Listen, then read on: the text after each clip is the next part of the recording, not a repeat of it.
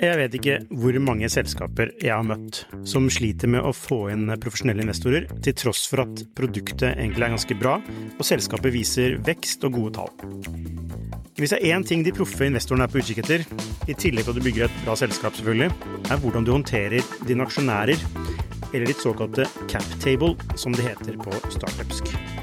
Et ødelagt captable setter rett og slett en stopper for selskapsutvikling.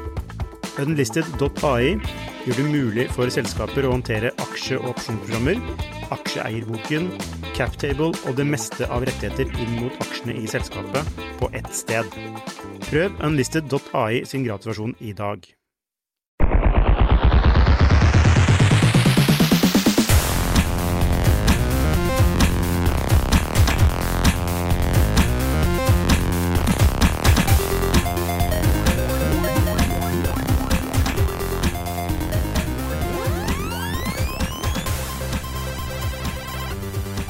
Velkommen til en ny podkast i Skifter.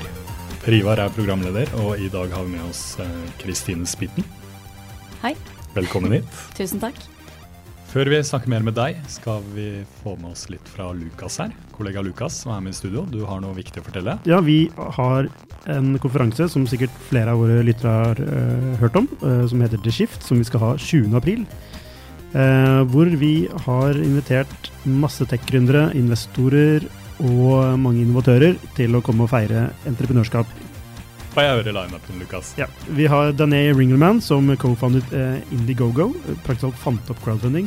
Fredrik Asell fra investorselskapet Creandum. Lise Rechsteiner fra eh, Bauer Media, tyske, eh, tyske eh, VSN. Eh, Johan Brann. Vi har Kjartan Slette. Kolonial Carl, holdt. Eh, Carl Munthe Kaas. Mushid Ali. Anne Worsø. Og vi har Benjamin Ratz fra Nordic Makers. Og forhåpentligvis kan vi snart gå ut med et ganske spennende navn til. Jeg vil jo spørre deg, sånn helt objektivt, hva er det som er så bra med denne konferansen, Lukas? Ok, Nå skal jeg prøve å selge inn konferansen. Det som er bra med konferansen, mye bra navn, spennende foredragsholdere, spennende debatter og gode workshops, og ikke minst mange muligheter til å drive nettverk. Og vi skal eh, både la publikum connecte med, med, speakers, men også med investorer og, og andre gründere. Hvordan får jeg tak i de billettene? Da kan du enten gå inn på skifter.no, det er det enkleste. Og i menyen der så er det en link til theskift.no, eh, som også er adressen til, til vår eventside. Altså www.skift.no. Men du, nå skal vi snakke videre med noen ekte gründere her. Ikke bare sånne mediegründere sånn som deg. Så takk for at du kom, Lukas. Bare hyggelig. Vi snakkes. Kristine, hva er Blue Eye, for de som ikke vet det? Blueye er et selskap som ble etablert for halvannet år siden. Vi lager undervannsdroner og gjør det dermed mulig for folk flest å utforske havet. Hvordan funker dette her? Det er så enkelt som en flyvende drone, men under vann. Du kan styre denne fra din egen smarttelefon eller tablet eller PC. Og det den gjør, er rett og slett å gi deg et øye under vann. Den går ned til 100 meters dyp er utstyrt med kamera og lys. Og denne styrer du da enten med touchpad eller en gamekontroller. Veldig enkelt, veldig brukervennlig, veldig spennende. Du får se ting du aldri, kanskje aldri har sett før. Hvordan kom dere på dette her? Nei, den ideen kommer egentlig fra flere hold. Eh, vi springer jo ut fra NTNU på veldig mange måter um, og holder til i Trondheim. Uh, så de hadde jobbet med denne ideen uh, der en stund. Samtidig og parallelt med det så uh, hadde jeg fått, fått veldig stor interesse for havet. Det har jeg for så vidt alltid hatt, men veldig stor interesse for det å å synliggjøre det og tilgjengeliggjøre det for, for flere. Um, og gjennom det så skrev jeg uh, en masteroppgave om uh, verktøy som kunne gjøre dette mulig, og kom da ganske fort inn på undervannsdroner. Um, og, og, jobbet også for, for, et selskap i San Francisco. Det kan vi sikkert komme inn på mer senere. Um, men så ideen kom fra flere hold. Um, og vi møttes, kort fortalt, og ble enige om at det her er jo for bra til å ikke gjøre noe med.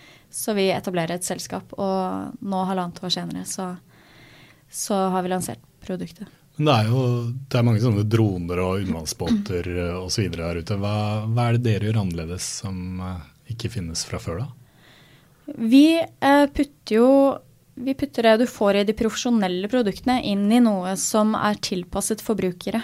Um, så det som finnes, som du sier i dag, er jo industrielle ROV-er. Og det har eksistert kjempelenge. For olje- og gassmarkedet eller for uh, forskning. Um, dette er store industrielle, tunge produkter som koster millioner av, av kroner. Uh, og som krever spesiell kompetanse å operere. Um, de siste årene så har det dukket opp noe i andre enden som er mer på leketøysnivå. Uh, som for så vidt gir tilgang under havoverflaten, men som ikke egner seg for de forholdene som vi har i, på havet, da, i tøff sjø. Uh, så det vi lager, er noe som du kan ta med deg ut på sjøen, som tåler strøm, bølger eh, og mer krevende forhold, og gir deg de samme mulighetene som de proffproduktene. Men hvorfor skal man kjøpe de proffproduktene hvis dere klarer å lage noe som er like bra til en veldig mye lavere pris? Nei, vi ser jo det at eh, vi, vi uh, appellerer veldig til proffmarkedet også, da. Så vi har fått masse henvendelser fra uh, oppdrettsnæringen, fra Eh, forsikringsselskaper, søk og redning. Um, og havneinspeksjoner, skipsinspeksjoner. Um, som, som, ønsker å ta i bruk våre selskaper, eh, eller våre produkter. Uh, så det er rett og slett bare det at det ikke har vært tilgjengelig. Det har ikke vært nok insentiver, tror jeg, for de proffe aktørene til å gå ned i pris og til å fokusere på brukervennlighet. For det, betalingsvilligheten har hele tiden vært der i disse markedene.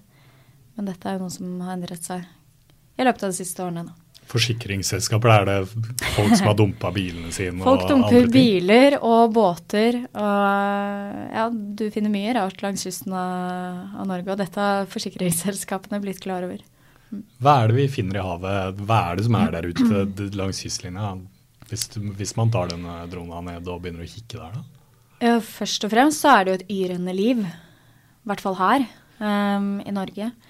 Uh, utrolig mye kult uh, å se på. Um, I tillegg, dessverre, så er det mye søppel og ting som ikke hører hjemme. Avfall fra oss forbrukere, men også fra fiskenæringen og industri. Um, og så er det liksom Altså, vi snakker om, uh, om høye fjell og imponerende landskap på land, men det er jo minst like imponerende å se på under vann. Har du dykka sånn, eller hva er det som gjør at du lar deg fascinere av dette? Jeg tok ikke dykkerlappen før jeg begynte i Blue Eye, men da var jo, var jeg jo nærmest nødt. Jeg ble så fascinert av hele denne verden jeg plutselig fikk se. Uh, så jeg fikk uh, lyst til å være der selv også. Nei, jeg har, uh, jeg har seilt siden jeg var liten. og tilbrakt så mye tid jeg kan langs sjøen og helst eh, i det og under overflatene. Um, Hvilken sjø da? Hvor er du av seilt hen? Jeg er fra Asker, uh, så jeg uh, seilte Askes, gjennom Asker seilforening, men har uh, konkurrert i mange år i oljeseiling. så vært på de fleste seilklubbene i landet, og også i andre, i andre land. Ja. Jeg følger jo ikke så godt med på seiling, men har, har du vært sånn skikkelig god, eller? Jeg var det da jeg var, da jeg var yngre. Jeg ble norgesmester um, i, uh, i, 2007. Um, men så kom det en periode hvor jeg la seiling litt på hylla og var opptatt av andre ting på slutten av videregående og sånn.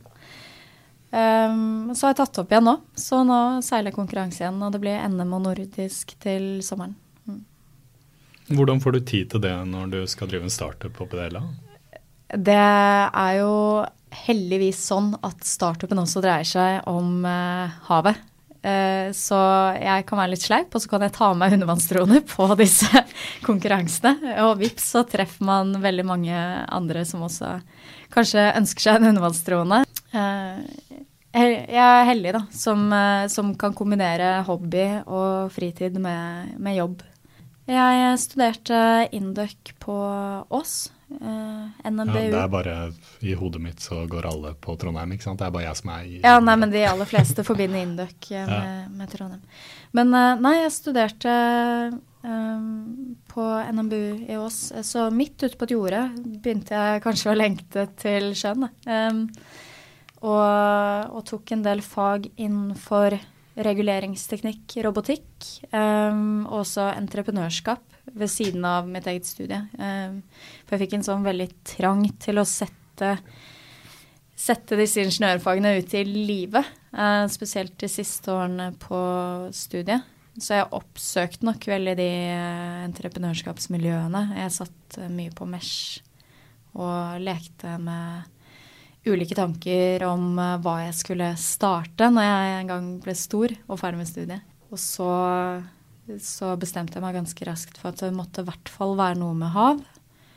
Um, og jeg hadde et uh, internship uh, en gang i 2012 for Kongsberg og Statoil på et sånn integrert miljøovervåkning, subsea. Uh, og det var jo da jeg for første gang uh, fikk se disse enorme ROV-ene, eller undervannsdronene, som industrien brukte. Og begynte å tenke på at dette må jo bli tilgjengelig for alle. Hvordan kan vi gjøre det? Men er det sånn at folk er, er for lite opptatt av havet, og for mye opptatt av verdensrommet og de høye fjelltoppene?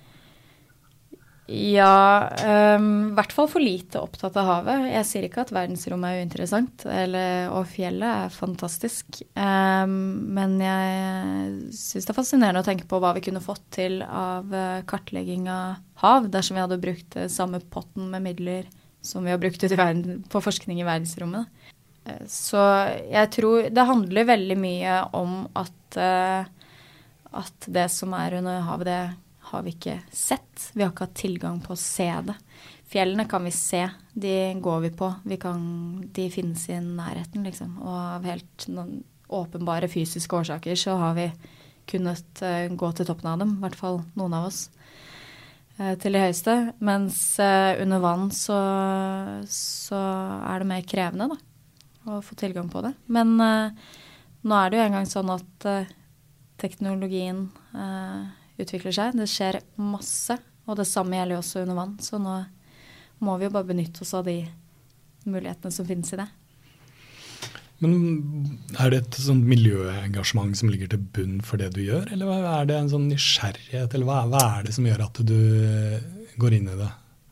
Det er begge deler. Jeg er eh, kjempenysgjerrig, absolutt. Eh, og drives veldig av den nysgjerrigheten som, som, gjør at når du, spesielt når jeg bruker disse dronene, eh, dykker ned og ser på en ting, og så oppdager du noe du ikke hadde forventet å se, og så må du bare fortsette å se ja, hva er bak neste stein, eller hva finnes egentlig inni det vraket som ligger der. Altså, jeg er veldig drevet av nysgjerrighet um, under vann, men også generelt. Uh, I tillegg så har jeg alltid vært veldig opptatt av å ta vare på miljøet eller ta vare på kloden vår.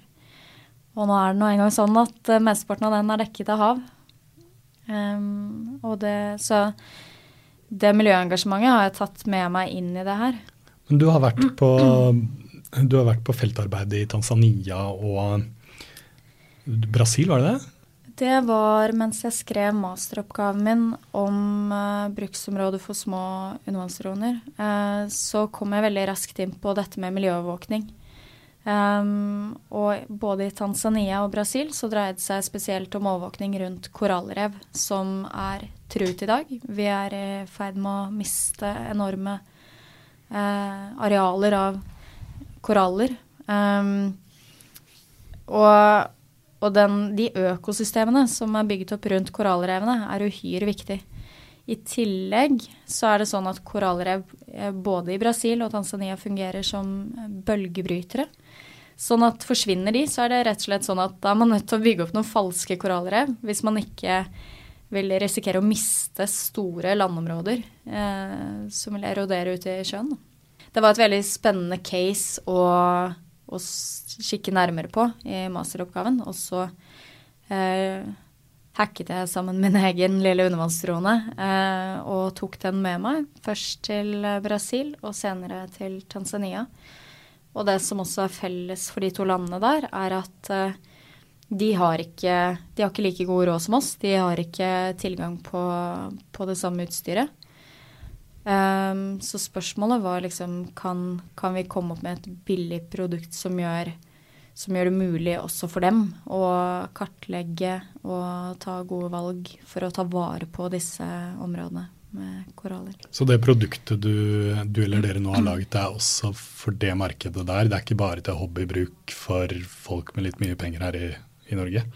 Nei, vi håper jo at, uh, at, dette er noe som vil bli tatt i bruk for å ta vare på havet eh, i stor grad. Eh, både gjennom forbrukere som, som, ved å få øynene opp for miljøutfordringer under, under, vann, kan engasjere seg i det. Men også for de som jobber med miljøovervåkning, forskere, kan kan gjennom å bruke et sånt produkt få, få tilgang på data og informasjon som de trenger.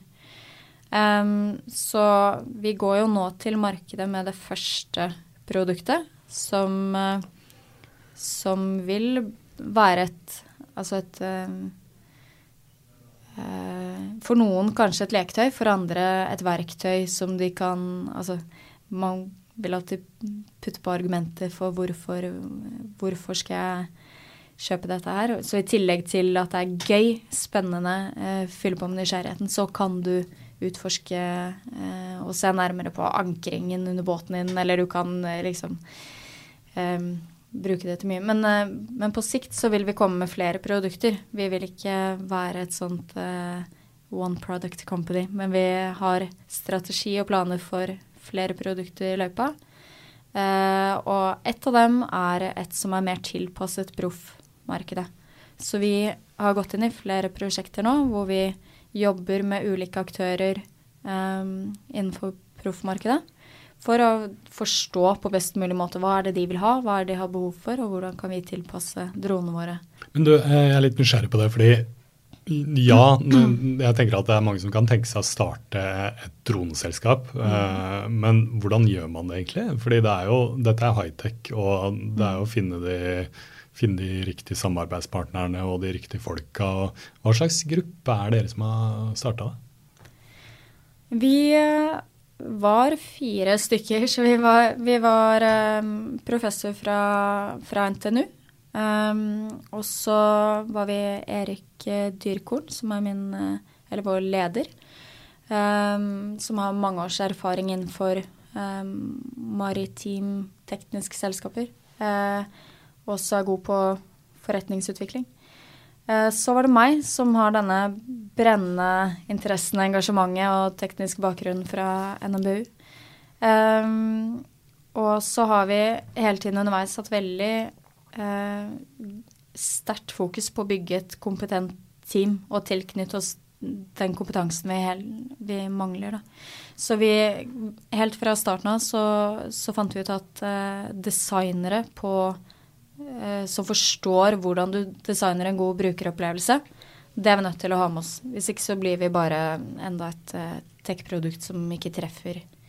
Ja, for Det kunne fort ha blitt altså, vanskelig å styre dette greiene her. Nei, det er ikke vanskelig å styre. Det kunne ha vært det, hvis dere det ikke har tenkt på det. Det det, absolutt. Da, da, ville det kanskje blitt en uh, billigere eh, løsning for proffmarkedet. men som fremdeles krevde kompetanse å bruke. Eh, så det ønsket vi ikke. Vi ville at dette skulle være tilgjengelig og tas i bruk av mannen i gata. Og da var vi nødt til å sette mannen i gata, eller brukeren, i fokus. Og se på hvordan, hvordan kan dette bli spennende og enkelt og brukervennlig fra, helt fra start. Eh, men Selve, den, eh, selve, startupen, er den da delvis eid av utdanningsinstitusjoner eh, i den tilknytning dere har til NTNU, eller hvordan er det? Uh, ja, NTNU har vært inne på eiersiden fra starten av gjennom TTO, eller dette Technology Transfer Office eh, som holder til der, og er også inne på i styret vårt.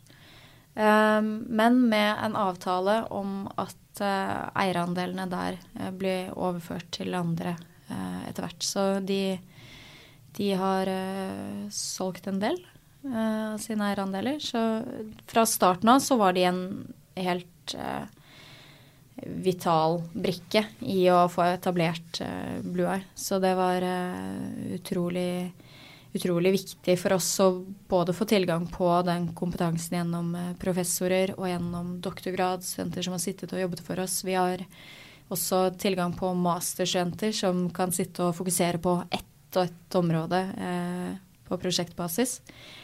Eh, pluss at vi satt på kontorer oppe på NTNU og har fått brukt testtanken. Så, så, det har vært en helt uvurderlig side ved det å starte opp Eye. Eh, men så er det klart at når vi vokser til å bli et stort globalt eh, internasjonalt selskap, så, så, vil ikke NTNU eh, ha den samme rollen lenger. Men, eh, men det har vært Eh, ja, det har vært viktig for oss til nå. Eh, og er fortsatt eh, viktig i forhold til tilgang på kompetanse. For det er jo det som skiller Blue Eye på veldig mange måter fra andre aktører i markedet, er jo det at vi vi har med oss verdensledende kompetanse på undervannsteknologi, som er utrolig komplisert. så når det kommer andre fra Kina eller Silicon Valley og skal starte opp eh, og produsere undervannsdroner, så, så, ser vi at det er, helt, det er, helt, andre produkter. De er selvfølgelig sterke på sine felt, som masseproduksjon eller eh, software Silicon Valley, men altså det, det, er naturkrefter vi er ute og bruker produktene våre i her, og da er det, da er det essensielt at du, er, at du er dyktig på og forstår hvordan det fungerer. Eh, men det, hadde dere klart å gjøre dette her uten oljeindustrien? Hvis man ikke hadde hatt den kompetansen som Norge har bygd seg opp eh, gjennom oljeindustrien? Eh, nei. Eh, jeg vil jo tro at uh, Altså, det er jo mye takket være oljeindustrien at det forskningsmiljøet på NTNU har vokst frem. Og, den, og, vi er jo helt avhengig av dem igjen. Det, men det er jo helt fantastisk at vi kan ta i bruk Eh, kompetanse fra en døende industri over i eh, fremtidig, mer bærekraftig industri. Til å eh, redde havet? Til å redde havet og rydde opp igjen. Men dere skal videre ut i verden, skjønner jeg. Dere er inne i en sånn der hente penger-fase som veldig mange mm. Jeg har inntrykk av at nesten alle norske selskaper er inne i. Ja. Iallfall veldig mye som skjer i Startup Norge akkurat nå. Ja. Hva, hva, er planen der? Hva, dere, hva, skal dere med disse pengene? Vi skal eh, bygge et enda sterkere team.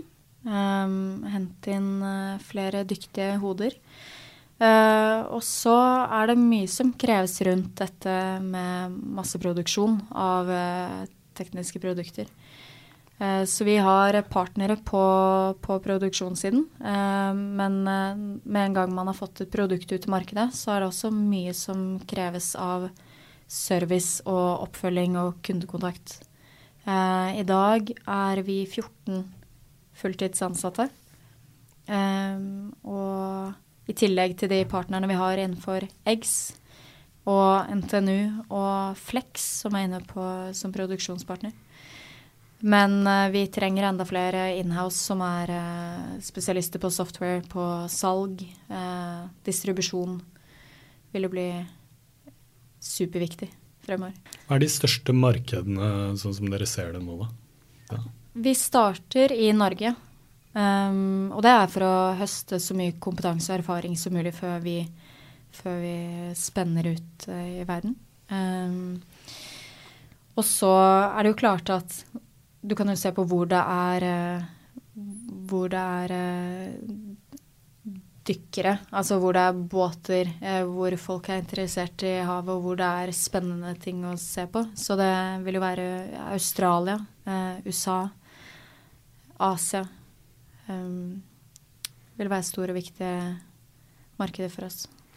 Du, Apropos Europa USA, og sånn, mm. denne Atlanterhavskryssingen som du hadde. Hva, hvorfor gjorde dere det? Det var, det var, noe jeg hadde mm, kommet meg med på før vi etablerte eh, Blue Eye, faktisk. Um, og hele ekspedisjonen gikk ut på å kartlegge sammenhengen mellom marin forsøpling og menneskers helse. Um, men uh, når, det, når, det, ble sånn at vi etablerte Blue Eye, så så vi jo på dette som en uh, super uh, bra mulighet til å sette den virkelig første milepælen og ha klar det første prototypen. Eh, av produktet vårt. For den måtte jo med eh, på en så spennende ekspedisjon. Så mm, det var høsten 2015. Så seilte jeg fra Senegal til Brasil. Og vi klarte det i løpet av ti uker å ha det første prototypen eh, klar.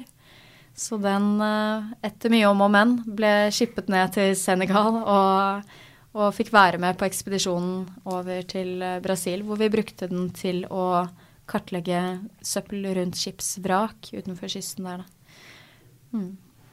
Men uh, hva har dere fant ut?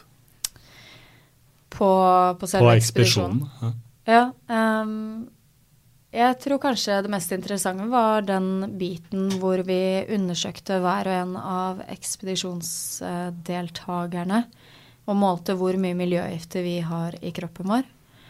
Um, og det å få resultatene og få vite at uh, jeg har høye verdier av PCB i blodet mitt, uh, som er en miljøgift som ble forbudt i 1980, ti år før jeg ble født, det, det var ganske skremmende. Uh, og også spennende i forhold til det at det sier noe om at disse miljøgiftene som finnes ute i naturen, de de ligger der, og vi får de i oss i, gjennom det vi spiser. Eh, så mye av det kan jeg ha fått i meg eh, gjennom å spise sjømat, rett og slett. Og det er jo det som, eh, som er med marin forsøpling, eller denne mikroplasten som finnes ute i havene våre. Den havner i næringskjeden og bærer med seg mye miljøgifter underveis, som bioakkumuleres fra små plankton og helt opp til hval. Nå har det jo nylig vært eh, noe, veldig mange saker egentlig på, på marin forsøpling, og denne hvalen som ble funnet med bl.a. 30 plastposer i magen. Um, det, det, er et kjempeproblem, marin forsøpling. Det er noe vi er nødt til å ta på alvor, og vi er nødt til å gjøre noe med det nå. Um, og, og, altså ved å gjøre problemet synlig. Uh, det er Blue Eyes måte, da tror jeg, viktigste måte å kunne bidra til, til å løse opp i dette problemet på. For det, det, er lett å glemme det man ikke ser. Men er du, er du drives du av et slags uh, sinne også over hva, hvordan det ser ut der under havet?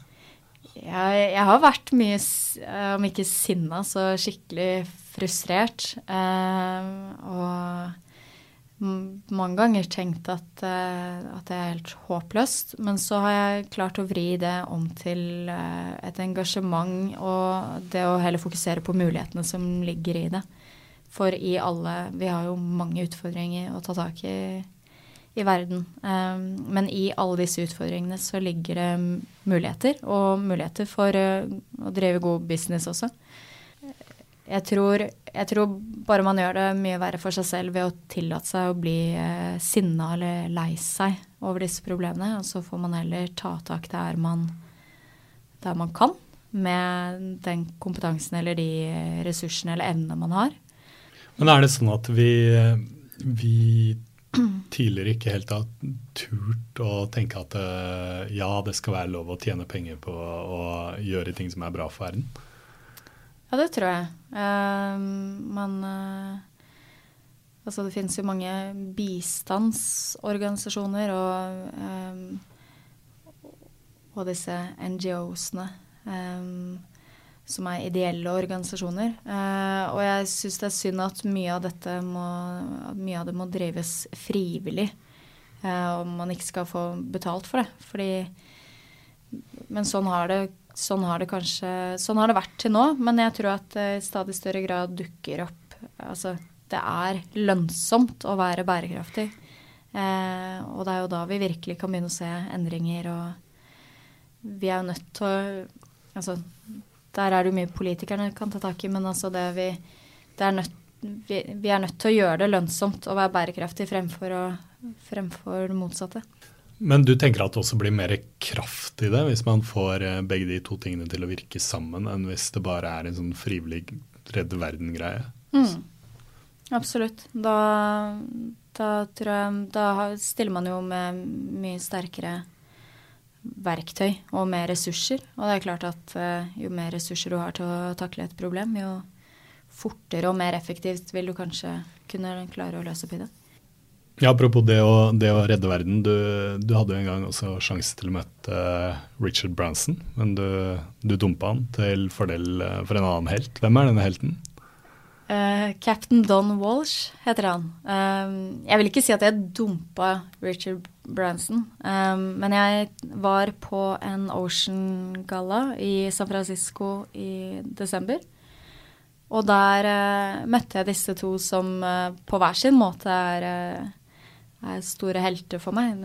Richard Branson er en skitdyktig gründer. Um, men, men, Don Walsh er, er, en helt annen liga. Han har vært på bunnen av havet og er en av de store eventyrerne og utforskerne som Da snakker vi om skikkelig bunn på havet? Ja, han har vært sånn... på det dypeste punktet som vi har kartlagt i havet i dag. Og der var han i 1950, og det er klart at de hadde litt annet utstyr den gang enn i dag. Og det er ikke mange som har våget. Det er faktisk bare én person som har uh, våget å gjøre det samme i senere tid, og det var James Cameron i 2012. Men da med relativt eh, mer teknisk utvikla utstyr da, enn hva Don hadde med seg. Og jeg snakket mye med han um, da jeg traff han, og han uh, sendte jo også over til meg etterpå et uh, personlig narrativ av hele den opplevelsen som jeg satt og leste på i jula, og det er bare helt vanvittig hvor spennende et sånt, en sånn opplevelse og et sånt dykk må ha vært. Um, hvor, altså hvor på et tidspunkt så, så, hørte jeg liksom bare at det knakte i hele farkosten, og det slo sprekker i glasset. Og du vet at du det tar noen timer å komme opp til overflaten igjen, og der sitter du. Hva er det som driver folk til å gjøre, gjøre det? Hva sa han for noe? Ja, det må i hvert fall være en god porsjon nysgjerrighet. Da.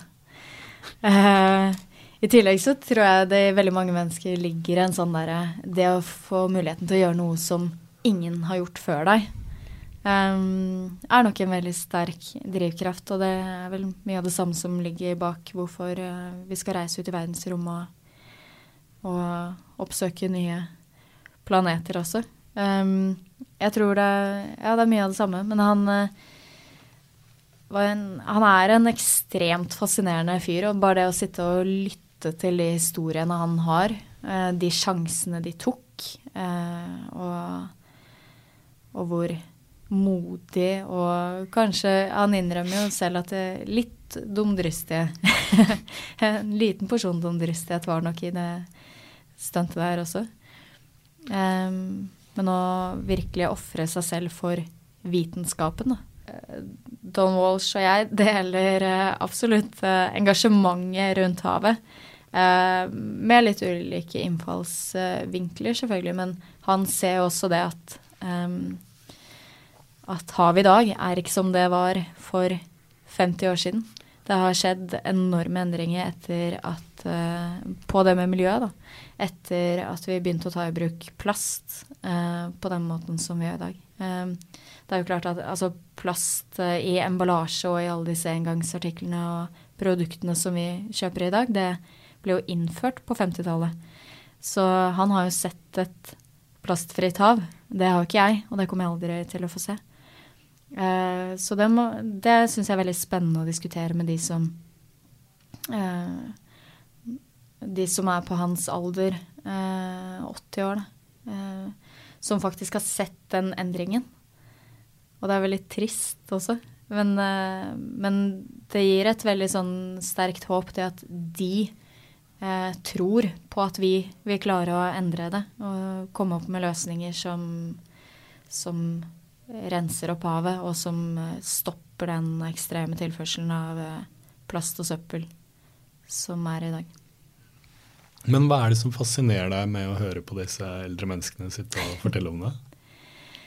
Nei, det er, altså det, er det at de har helt andre perspektiver. Da. De, har, eh, de har sett denne historien og utviklingen og kan komme med da helt andre betraktninger enn å sitte og snakke med, med venner eller medgründere på min egen alder som, som er veldig fanget i denne eh, verden av teknologi og sosiale medier og apper som vi har i dag, som for disse eldre menneskene er nytt, men de har en De er jo som sånne banker av, uh, av kunnskap om alt dette som, som ligger til grunn da, for det vi har og tar som en selvfølge, kanskje, i dag.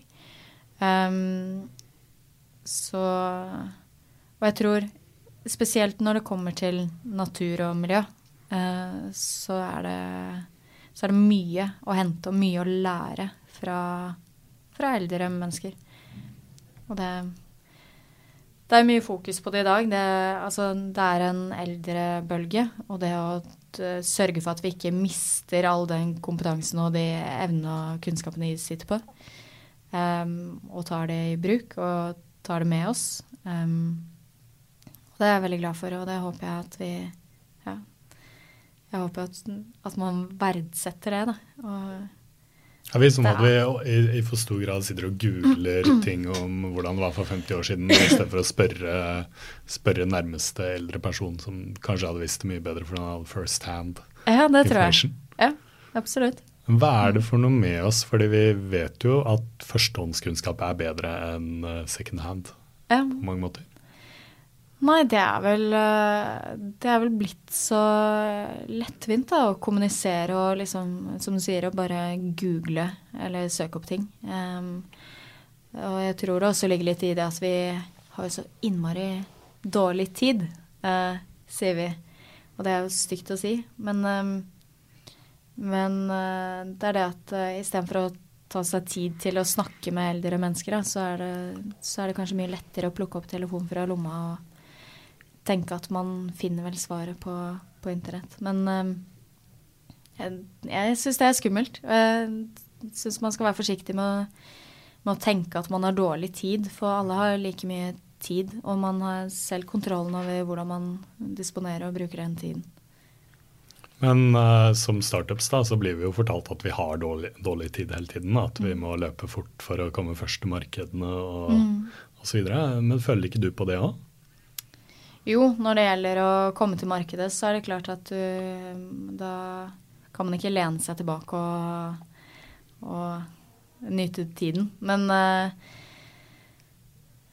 men det er en balansegang, da. Det er, eh, og det kjenner jeg på selv også som gründer, at eh, vi, jeg er jo også inne i denne ekle tidsklemma. Men så så prøver jeg så, så, mye jeg kan å skille på det å være på jobb og det å ha fokus på å drive business og etablere et selskap som skal fort fremover.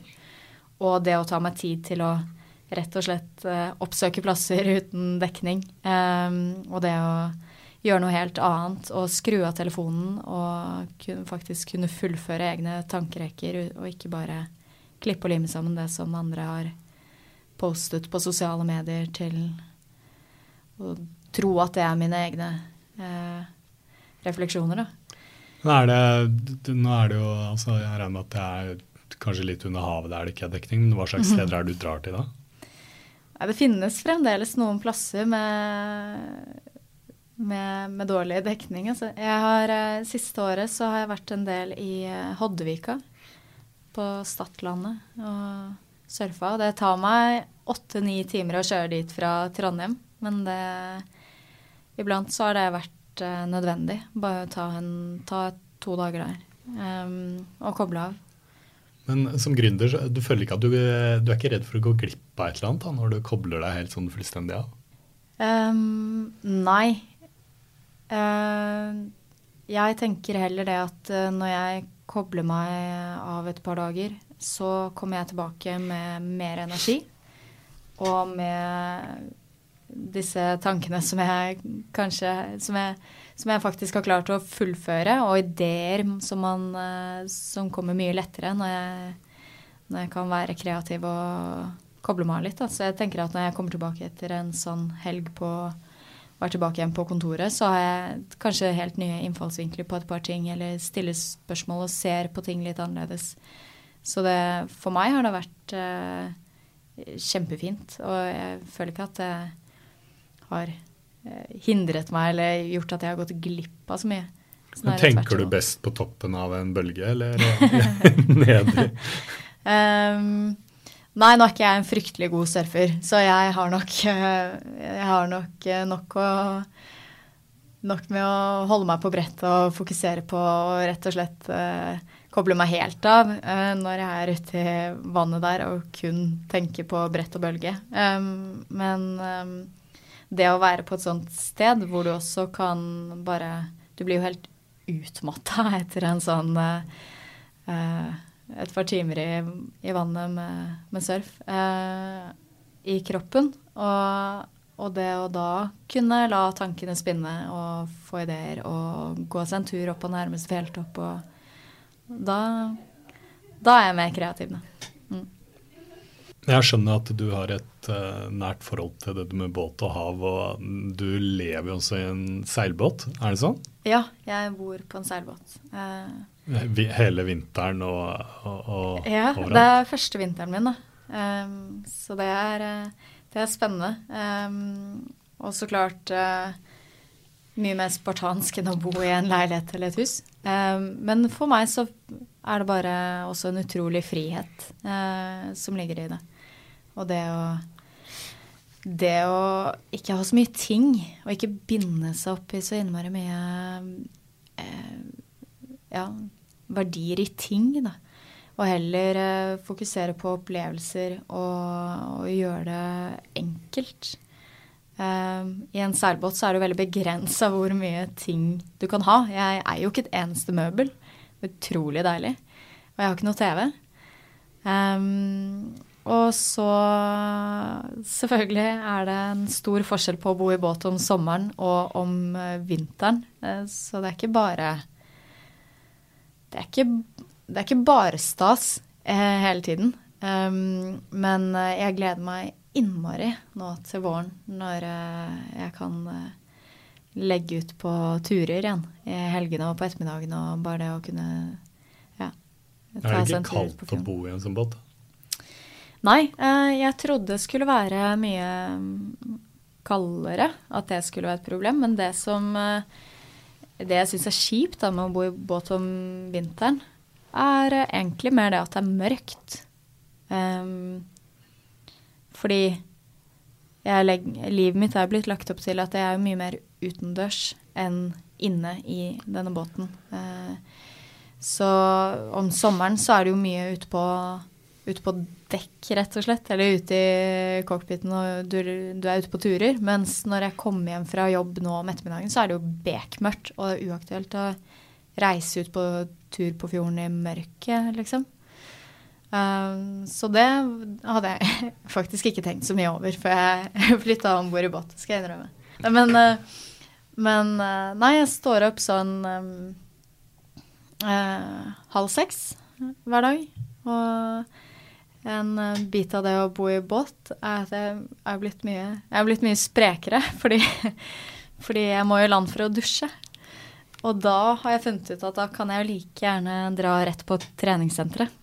Eh, og, og, dusje. Og da trene der, da. Så, så nå trener jeg hver morgen før, før jobb. Du løper dit for å pusse tenner og hele pakka, eller? Pusse tenner eh, kan jeg gjøre om bord. Jeg, eh, jeg, har et bad. Altså jeg har eh, toalett og to vasker og et kjøkken og stekeovn og alt det der, men ikke dusj.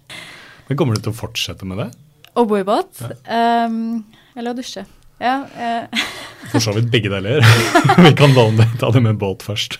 Jeg... Um, jeg skal eh, i um, hvert fall bo i båt uh, frem til sommeren igjen. Um, og så har jeg ikke Jeg har ikke begynt å se på noen leiligheter eller uh, Jeg trives. Det føles uh, veldig fritt og fint. Um, I tillegg så er det en fleksibilitet i det. I forhold til da jeg flyttet til Trondheim for å starte opp Blue Eye, så visste ikke jeg hvor mange år eller hvor lenge jeg skulle bli i Trondheim, og jeg hadde ikke noe forhold til byen fra før av i det hele tatt, så jeg ante jo ikke hvor det lønte seg, eller hvor jeg burde kjøpe en leilighet. Og, så jeg tenkte liksom Alt skjedde så fort, så jeg flytta inn um, inn i et kollektiv med noen gode venner og bodde der eh, en stund. Og så bestemte jeg meg bare for at eh, jeg kjøper en båt, for den kan jeg jo Den kan jo flytte på seg. Så om jeg eh, Når vi på sikt åpner flere kontorer i, i Oslo eller andre steder, så kan jeg bare seile dit, var tankene. Silke Mally eller ja. hvordan det måtte være? Ja, ja. Ja, men det er jo også en uh, viktig grunn, uh, eller motivasjon til det å bo i båt, er jo det at jeg skal seile, om ikke jorda rundt, så skal jeg i hvert fall seile rundt på jorda eh, en gang. Og jeg eh, vet at det da lønner seg å kunne litt mer om båt. Det er mye som jeg ikke kunne eller visste om eh, seilbåt, selv om jeg har seilt. For jeg har jo seilt joller uten noe motor eller uten noe rigg eller vedlikehold eller noen ting. Så ved å bo på båt så tvinger man seg selv til å lære om alle disse eh, ja, rutinemessige tingene som det innebærer. Um, så jeg, nå føles det jo veldig mye enklere å faktisk bare kaste loss og, og stikke. Men du, Det virker som du har en sånn, veldig sånn god work balance altså mellom fritid og jobb. Mm. Vi som ikke har det, da, har du noen tips til oss? Ja, det er å jobbe med, med, det du interesserer deg aller mest for. Det, um, det er det jeg er så heldig å få, få, muligheten til. Og så er det selvfølgelig sånn at alle kan ikke kan nødvendigvis ikke gjøre det. Um, men, uh, men jeg tror uh, Jeg tror man bare være bevisst på det å, det å koble av og ta seg tid til uh, til det som gir deg energi og gjør deg glad. Eh, enten eh, både, altså både, av interesser og av mennesker. Vær bevisst på hvem du bruker tiden din sammen med. Tror jeg er kjempeviktig. Eh, fordi det er jo stadig flere som Altså stress er jo blitt nye folkesykdommen, og man blir utbrent i ung alder, og det er liksom Du hører alle disse kjipe historiene. Eh, og det tror jeg handler mye om at, eh, at man setter verdiene sine og målet sitt altfor mye i eh, jobben uten å tenke på hvem du jobber for. og i bunn og grunn så må det jo være for deg selv. Det er jo kun deg selv som som som setter kravene til slutt. Så ja Litt det å ha en god balanse. Jeg vet ikke. Jeg, jeg, føler meg heldig som kan ha en såpass uh, fin balanse på det som jeg har. Men jeg uh, jobber jo veldig mye mer enn uh, venner av meg som, som, ikke får kombinert jobb og fritid på samme måte. Da. Så det gjør jo det at da da gjør det ikke så mye for meg å bruke ferie eller helger eller altså jobbe seine kvelder når når jeg syns det er så utrolig spennende. Og jeg ville antagelig brukt mye tid på noe tilsvarende uansett. Mm. Du, fra engasjement eller katedral og over til kapital, som det mm. kanskje heter. Den strategien dere har nå med tanke på å hente disse pengene, mm. hvordan er det? Um, nå er vi jo i en fase der hvor uh, vi har kapital, så det holder en en stund til. Eh, til denne første produksjonsbiten. Um, men så uh, har vi som mål å hente inn uh, Vi har sagt 40 millioner um, i løpet av høsten. Um, og vi Til nå så har vi jo hentet det fra um, privatkapital i Norge. Vi har også fått støtte av Innovasjon Norge og Forskningsrådet. Og vi hadde en runde med crowdfunding hvor vi gikk en vei litt utenom det normale gjennom Facebook. um, og fikk 2,4 millioner der. Um, Men nå Altså, det er veldig kapitalkrevende produkter vi utvikler. Uh, så vi er nødt til å ha mer. Uh, og spørsmålet da er om vi klarer å hente det i uh, Norge. Um, det er jo denne mye omtalte Death Valley uh, som finnes på, på, dette med å hente kapital i Norge. Um, hvor det er relativt enkelt opp til liksom, altså et par, ti millioner kanskje. Men så med en gang man snakker titalls eller, eller hundrevis av millioner, så, så, er det veldig mange selskaper som forsvinner ut, eller som ikke klarer å hente den kapitalen. Uh, så vi tenker også det å gå uh, Å hente kapital fra internasjonale investorer. Um, og har et veldig tydelig fokus på at de de investorene skal, eh, skal, være smarte. Eller altså at det er smart money. De skal tilføre noe mer til selskapet enn kun kapital. Um, og så har jo også Innovasjon Norge noen sånne eh, risikolån som de kan eh, gi ut til bedrifter som, som de anser som verdige et slikt type lån. Eh, så det er også noe vi vurderer, å, å se på det først, eventuelt. Det vil uh, naturlig være fra de markedene hvor vi ønsker å gå inn i. Um, vi uh, har jo allerede et lite, et lite én- til tomannskontor i Kina og er til stede i Shenzhen. Um, så absolutt Kina, USA eh, vil være relevante markeder for oss. Det.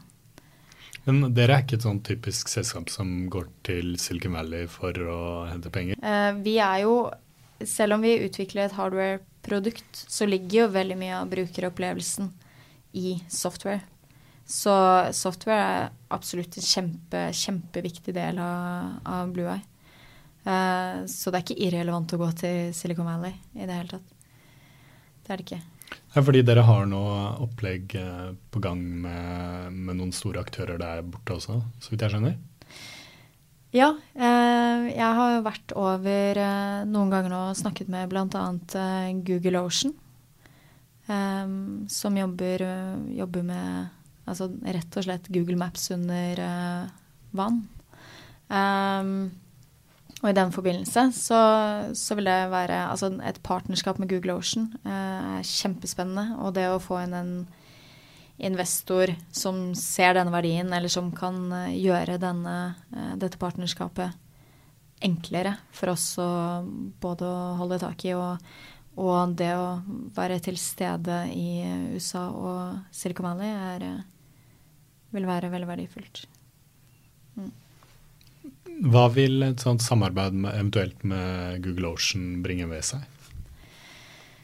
Google Ocean er det er, veld, det er, et prosjekt som er veldig i uh, startfasen i, i, seg selv.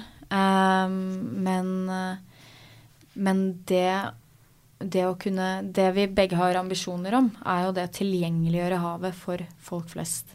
Uh, og sånn som de har gjort med Google Maps på, på, land, så er det jo det å kunne lage et kart, rett og slett, over, over havbunnen. Men også kunne pinpointe liksom hvor er det spennende områder, hva er det som finnes uh, i de ulike områdene, som typisk de kystnære områdene som folk kan uh, gå og se på.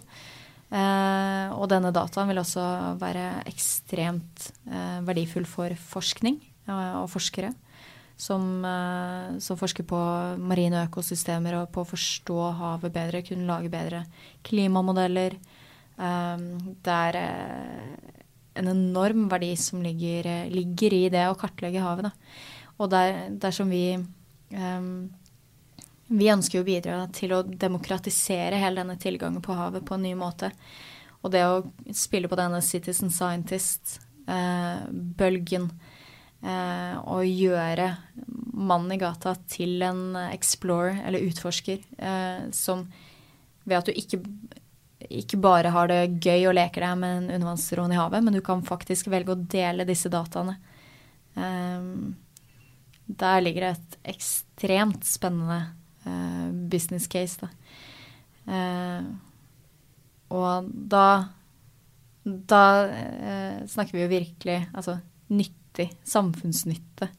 Eh, hvor du kan se lange linjer på det å ja, på det å forstå og ta, ta, vare på havet. Dere åpnet opp for forhåndssalg for en dag siden. Eh, ja. Men hvordan er interessen for eh, produktet nå? Interessen er, er kjempestor. veldig, veldig gøy. Vi burde jo ha en egen avdeling som kun sitter og svarer på henvendelser om produktet. nå, er vi, nå er vi et par personer som, hånd, som håndterer det og har hendene fulle. Um, men nå vil vi være til stede på Sjøen for alle, båtmessen på Lillestrøm, i, som er fra 21. til 26. Eh, mars. Og der vil vi også vise fram produktet og la folk uh, prøve det ut, teste det ut, og også håper jo da å, å booste dette forhåndssalget der, da. Um, vi ser jo det at det er det å selge et så uh, dyrt, da, på en måte, produkt, krever det at folk må eh, få prøve det ut. Eh, ønsker å prøve det ut og teste det og ta på det og liksom kjenne på det og få en feeling av det før de, før de kjøper det. Eh, så det vi kaller litt sånn Red Bull approach, hvor vi går ut og er til stede på relevante arenaer og relevante eventer, vil være vår strategi nå fremover eh, de månedene som kommer. da. Eh, og det være seg boatshows eller eh, altså arrangementer langs eh, sjøen og kysten om sommeren. Jeg så Johan Brann hadde kanskje bestilt seg en til denne entreprenørbåten? Eller? Til entreprenørskip, ja. Um, det har han.